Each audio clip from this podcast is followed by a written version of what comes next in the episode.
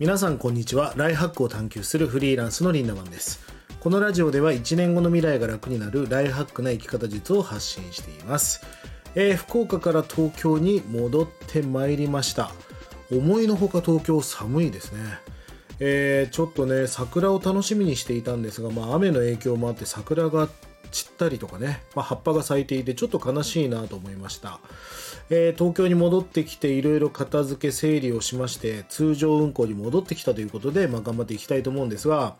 えーうちの長女がですね4月から保育園から幼稚園に編入をするんですね、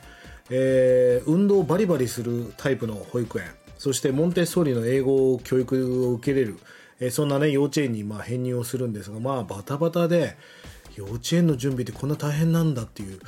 あのーお父さんお母さんたちはすごいなと日々痛感をしております。さあ、えー本題に行きましょう。今日のテーマは道端ジェシカさんの薬物逮捕を見て幸せとは何か考えてみたということについてお届けしていきたいと思います。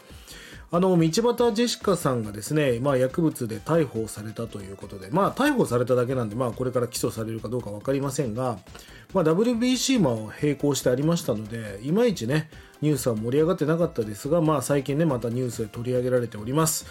えー容疑は合法麻薬 MDMA の、まあ、所持ということで、まあ、今回のね捜査でまあ面白かったのはコントロールドデリバリーサース、えー捜査っていうねあのまあおとり捜査じゃないけど、えー荷物、えー税関でね見つけたわけですよ。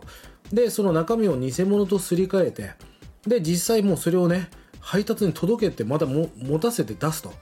でその被疑者が荷物を上げたところで現行犯逮捕するという、まあ、おとり捜査のようなコントロールドデリバリー捜査っていうのがね注目されましたがえそんな捜査があったんだって僕知らなかったですね。まあそこでね現行犯逮捕されたということで、まあ、これってどうなんですかね。まああ尿検査をして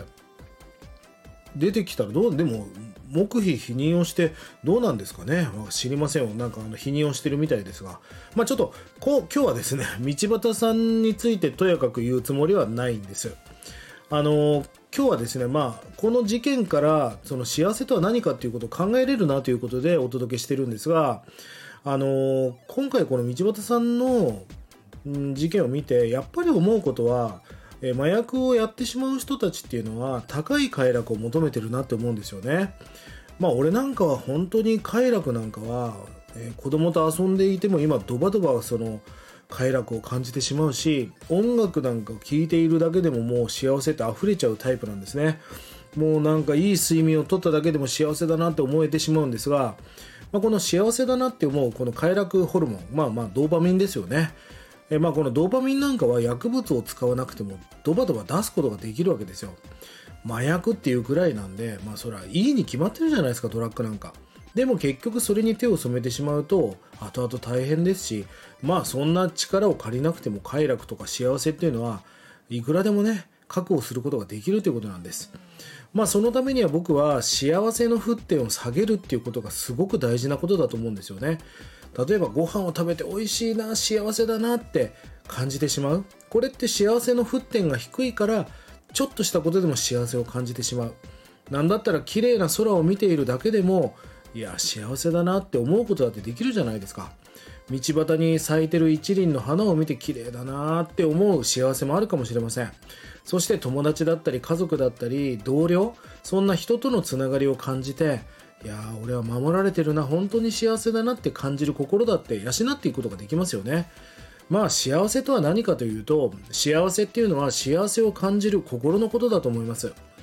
あのそんなね高い快楽とか高い幸せを求めなくても今皆さんの目の前にある幸せをあなたが感じる心さえ養っておけばいくらでも幸せなんて勝ち取ることができますよね。